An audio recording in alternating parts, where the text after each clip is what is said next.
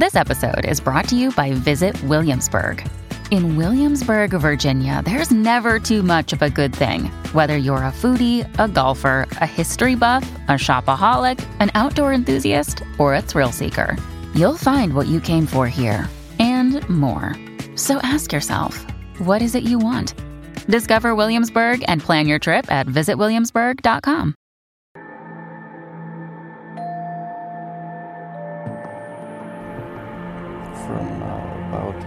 15 years on up, uh, a great deal of my thoughts were uh, basically unshareable. We are all evil in some form or another. Yes, I am evil. Not 100%, but I am evil. My mother was a, a sick, angry, hungry, and, and very sad woman. I hated her, but I wanted to love my mother. This is Serial Killing, a podcast. Hello, my name is Alyssa Carroll, and welcome to Serial Killing, a podcast where we go through the life stories of serial killers to see if we might catch a glimpse of why they displayed their famous, vile, and disturbing behaviors. Special thanks to some of my patrons, as always.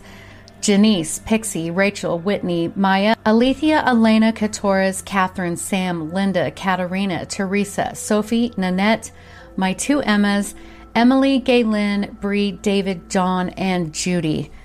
Thank you so, so much, guys. You are truly appreciated.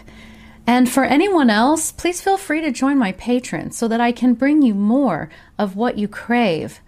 Also, like, share, and subscribe. It just might help our little community grow. Today's podcast will be on Peter Woodcock. He was born on March 5th, 1939, in Peterborough, Ontario, Canada. So let's get into some history for that time. As far as recent history goes, this is a pretty big year because this year was the beginning of World War II. Nazi Germany invaded Poland, and immediately after, France, Australia, and the UK declared war on Germany. France and the UK had agreed to support Poland, but in August of that year, German troops were already beginning to gather on the Polish border. Also, this year, Russia tried to negotiate a land deal with Finland in October, but both of the offers and counteroffers were rejected on both sides. Russian troops invaded Finland the next month, and the USSR began to bomb Helsinki. The purpose of the conflict was that the Soviet Union wanted to exchange certain lands with Finland so that the Russian city of Leningrad would be better protected as the Second World War began. Although the Red Army outnumbered the Finnish defenses, it lacked leadership and organization. Lack of organization on the Soviet side, coupled with a high morale among the Finnish side, left a slightly different outcome than what was expected during the Winter War. In the UK, the Women's Auxiliary Air Force was created that summer and was established by King George VI because he knew World War II was upon them. It was later fully integrated into the Royal Air Force. In south central Chile, an 8.3 magnitude earthquake hit late at night. It was the deadliest earthquake in Chile's history, and an estimated 30,000 to 50,000 people died. In Spain, dictator Francisco Franco conquered Madrid, ending the Spanish Civil War, which had begun three years earlier. The nationalists were supported by Italy and Germany, while the Republicans were supported by the USSR. In 1938, uranium fission was discovered, and physicists began to study nuclear physics. One physicist concluded that it could be possible to develop a nuclear bomb and believed Nazi Germany had also been trying to develop the same. two physicists, including Albert Einstein, put together a letter to the President of the United States, who was Roosevelt at the time, warning him of this discovery. They advised the President to fund a government department to research nuclear weapons. This resulted in the creation of the Advisory Committee on Uranium. Then, from that committee came the eventual formation of the Manhattan Project, which successfully produced the first atomic bomb in 1945, changing the world and warfare forever. Pope Pius XI died after an extended illness at 81 years old. Thailand changed its name from Siam. There was a revolt in Palestine, continuing droughts in the U.S., and the independent Republic of Czechoslovakia was dissolved. So, some other notable people born in 1939 were John Cleese from Monty Python, Marvin Gaye, Francis Ford Coppola, the Tina Turner, Ralph Lauren, Lee Majors, and Lee Harvey Oswald. So, this was the global atmosphere that Peter was born into. Okay, before we get started, two things. Okay, one, in 1982, Peter legally changed his name to David Michael Krueger, but I will continue to call him Peter for story continuity. Two, parts of his story are quite disturbing and involve children, so here's my disclaimer disclaimer, okay? Let's begin. Unfortunately, there really is no concrete information about Peter's parents. I could find no information at all about who his possible father was. We do know his mother's name was Waida Woodcock, and she gave birth to Peter at just 17 years old. She was so young and yet was already a seasoned factory worker. And there were some sources that indicated she prostituted herself for extra money, so there could be a chance that she might not have even known who his biological father was. But again, this is just hearsay. Though it was said that she was trying her best, he was an inconsolable newborn, crying incessantly. She had to work, was overwhelmed, and when he was only one month old, she gave him up to the Children's Aid Society, which was a foster care system in Canada at that time. Now, the agency records state that the one month old showed feeding problems and cried constantly, and they tried placing him in various foster homes, but because he was passed around so much, he was never fully able to form a bond with any single caregiver. The podcast I recorded before this one was all about attachment disorders, and I mentioned Peter in it, so I'll put a card up here and link it as well in the notes below. But it is important to note that important pathways and connections in the brain are made as an infant knows with certainty that they are loved and cared for by their mother or caregiver. Without this, it can gravely affect their social, emotional, and cognitive development.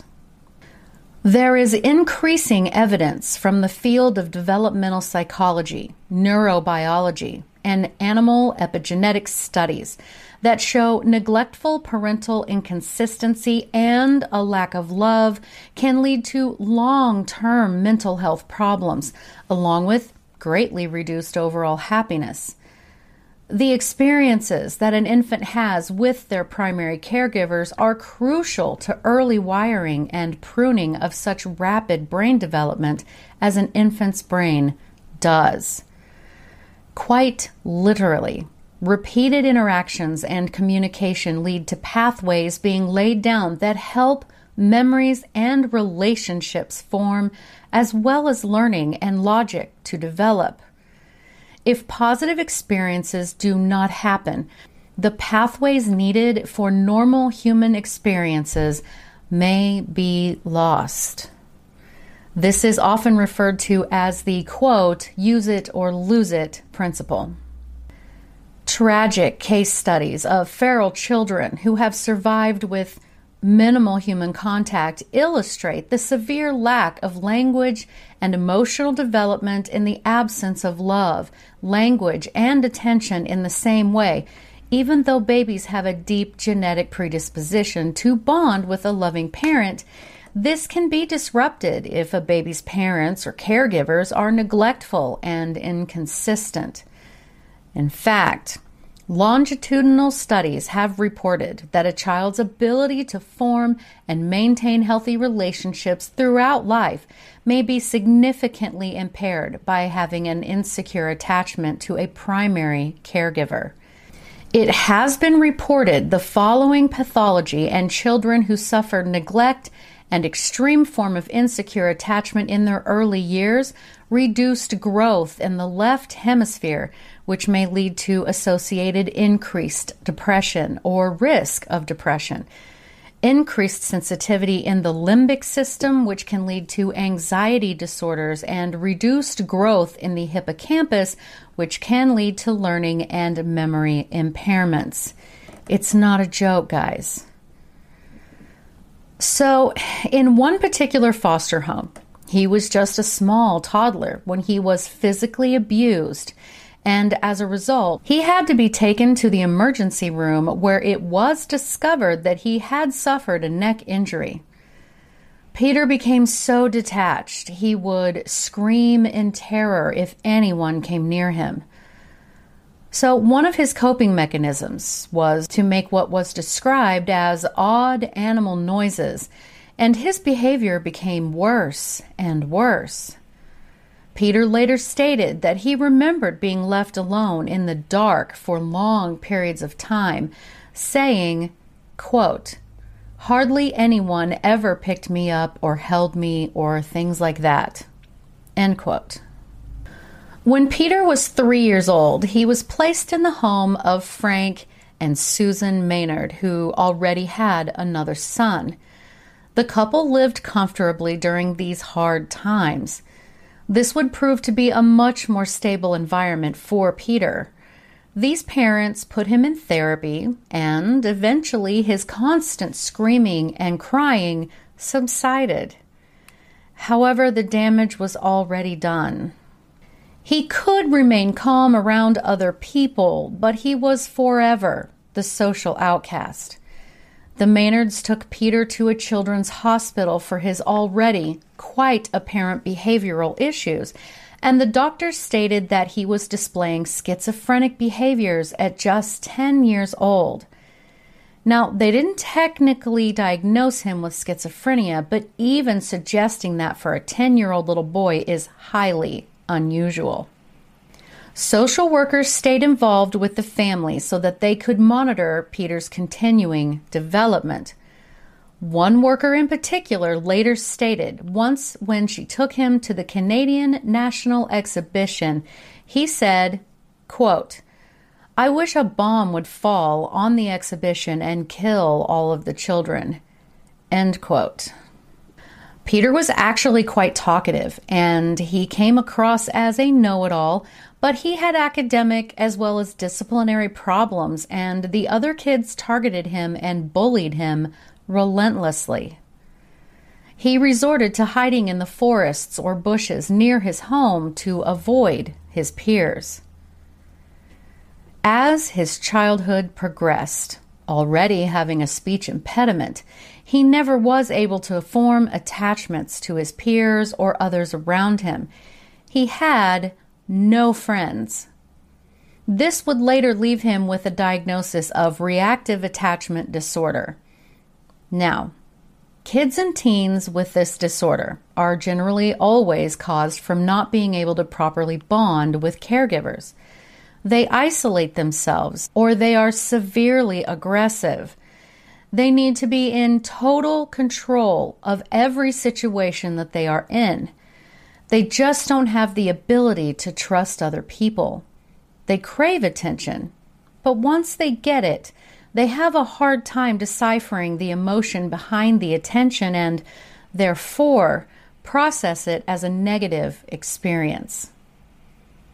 They have a diminished sense of guilt and, and generally start to display sexual deviancy and tend to abuse drugs.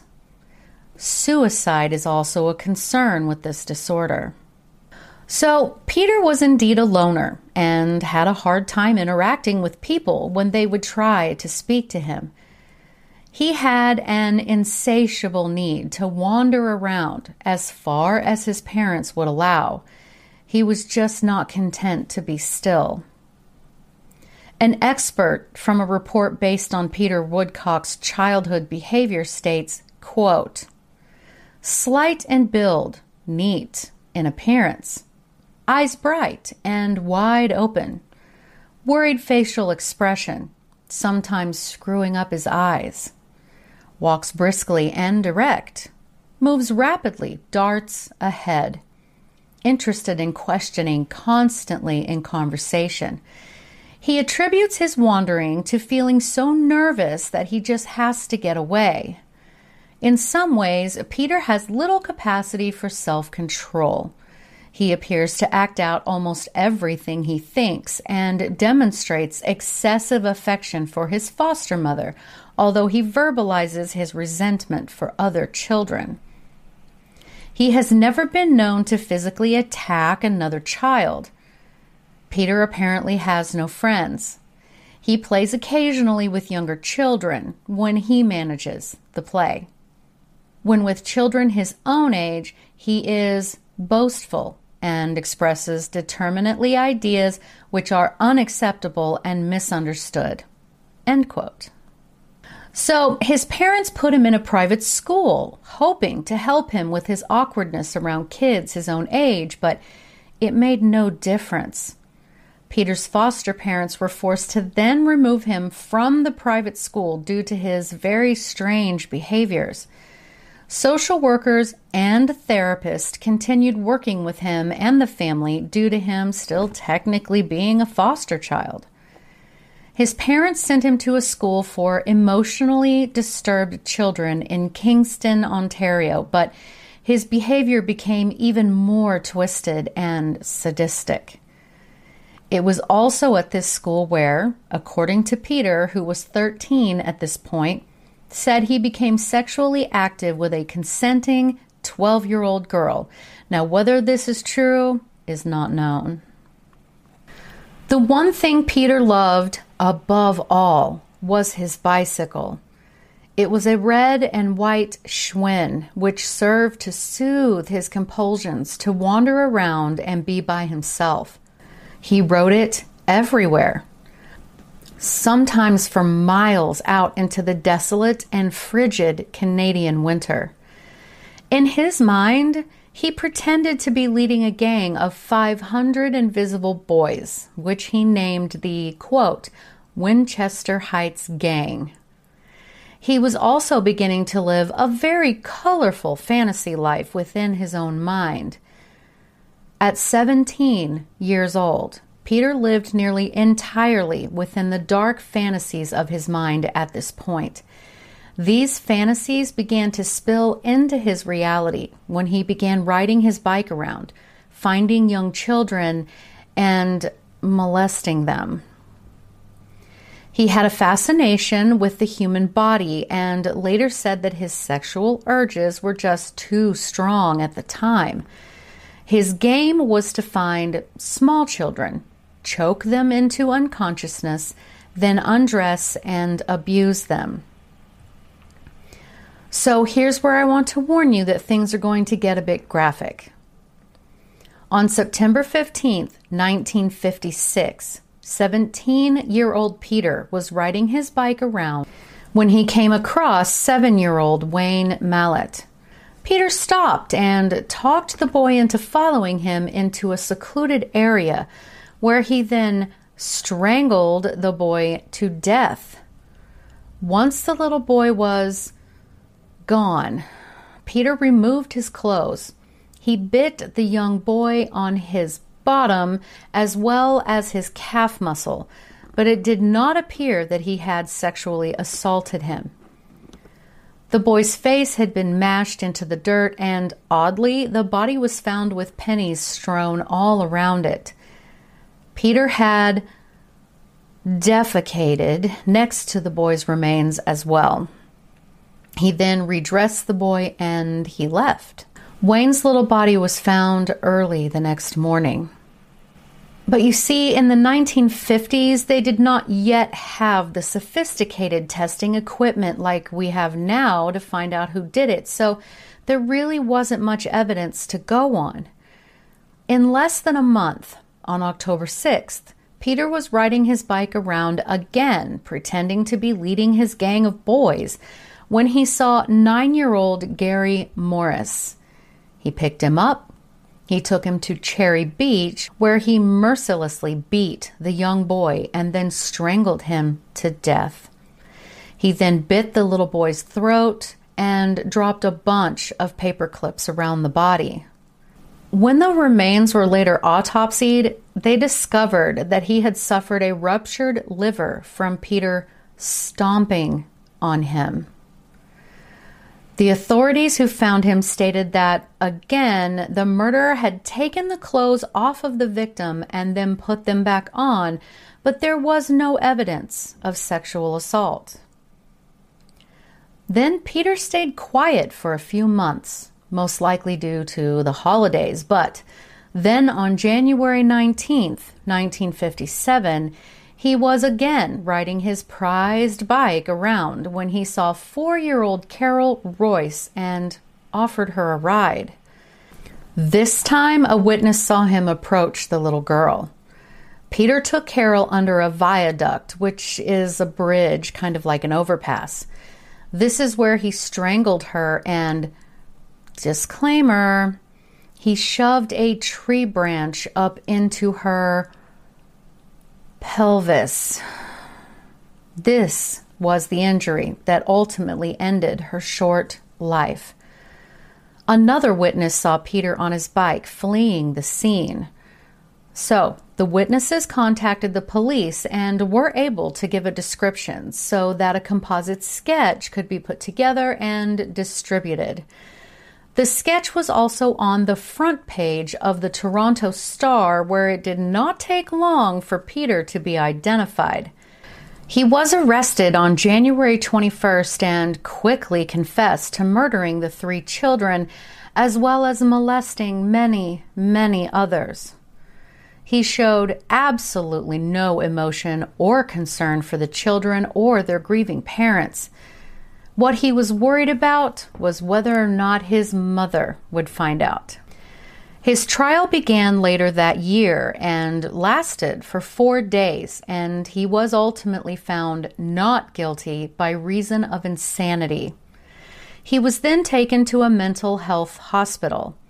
His foster father never spoke to him again, but he and his foster mother wrote letters back and forth, and they kept in contact for nearly 10 years, but Eventually, Peter stopped writing. While in the facility, the doctors used him as a guinea pig for all sorts of treatments and experiments, such as regularly pumping him full of LSD and then shutting him in a pitch black room for hours. He endured years of electroshock therapy, sodium amytal, which is a hypnotic sedative, and all manner of drugs to see if they could treat his psychopathy. They also performed dyadic developmental psychotherapy, which is a treatment for people, usually children, with attachment disorders. These treatments involve putting the individual in an environment that is empathic accepting, curious, and playful. It involves eye contact, neutral or happy face expressions, careful voice tone, and appropriate touch. However, this treatment has recently come under scrutiny. There's been no supported claims that this is ultimately effective. As it was, none of these treatments were effective for Peter whatsoever. He did, however, use these learned skills to manipulate and control the other kids at the facility who had much more severe issues. He would talk them into performing sexual acts on each other regularly. And as the years went by, it got so out of control that he ultimately had to be transferred to a different facility. At the new place, Peter was surprisingly allowed supervised day passes where he could leave the hospital. He was then allowed to visit the Smiths Fall Railway Museum as he had always enjoyed trains. He was even taken to see the movie Silence of the Lambs, if you can believe that. But during the time in the late 80s and early 90s, as Peter was aging, he legally changed his name to David Michael Krueger, but again, we will still call him Peter. He befriended a former patient at Peter's new facility. Peter felt that he was in love with this former inmate named Bruce Hamill, who now worked at the mental facility as a security guard. Peter then devised a plan of action to which Bruce would carry out. On July 31st, 1991, when Peter was 52 years old, he talked Bruce into going into a hardware store where Bruce purchased a wrench, a hatchet, knives, and a sleeping bag. He then went back, signed Peter out of the hospital on a day pass, now, keep in mind, guys, that this would be the very first time Peter had been out and unsupervised in 34 years. Peter was to meet up with a man named Dennis Kerr in the woods not far from the hospital. Dennis had been told by Bruce that he was getting $500 from Peter. So once Dennis arrived, Peter immediately began bashing Dennis in the head with the pipe wrench repeatedly until Dennis was unconscious. Then Peter and Bruce began stabbing and slicing and hacking at him with that hatchet, mutilating his body horrendously in the process.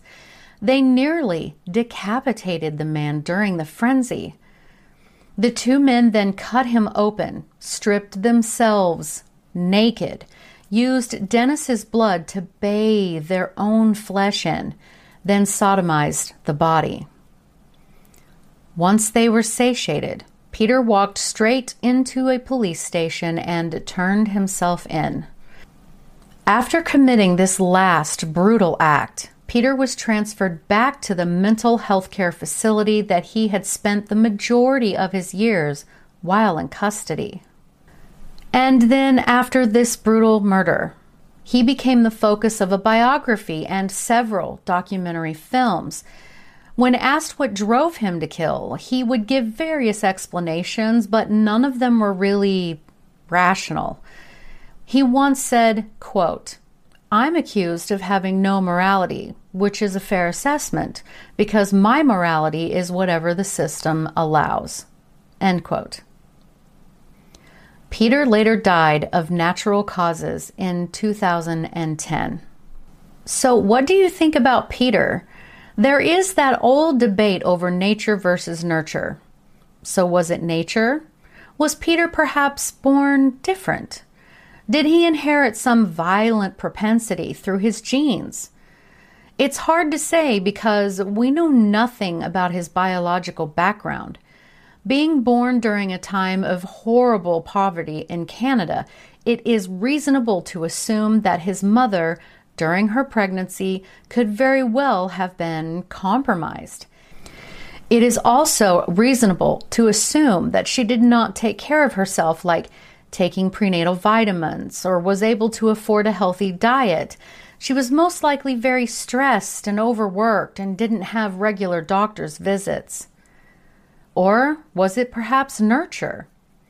I believe in Peter's case that it was leaning more toward nurture.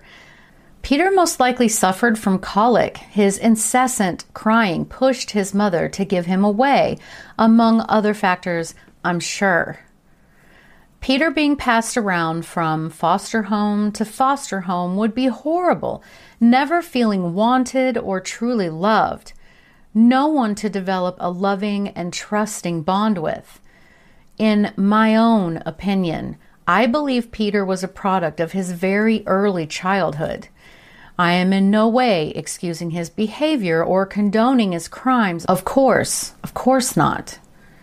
But I do think that if his very early life had been different and positive, even if he were destined to have some sort of issues, he might have at least been able to function or be a productive member of society.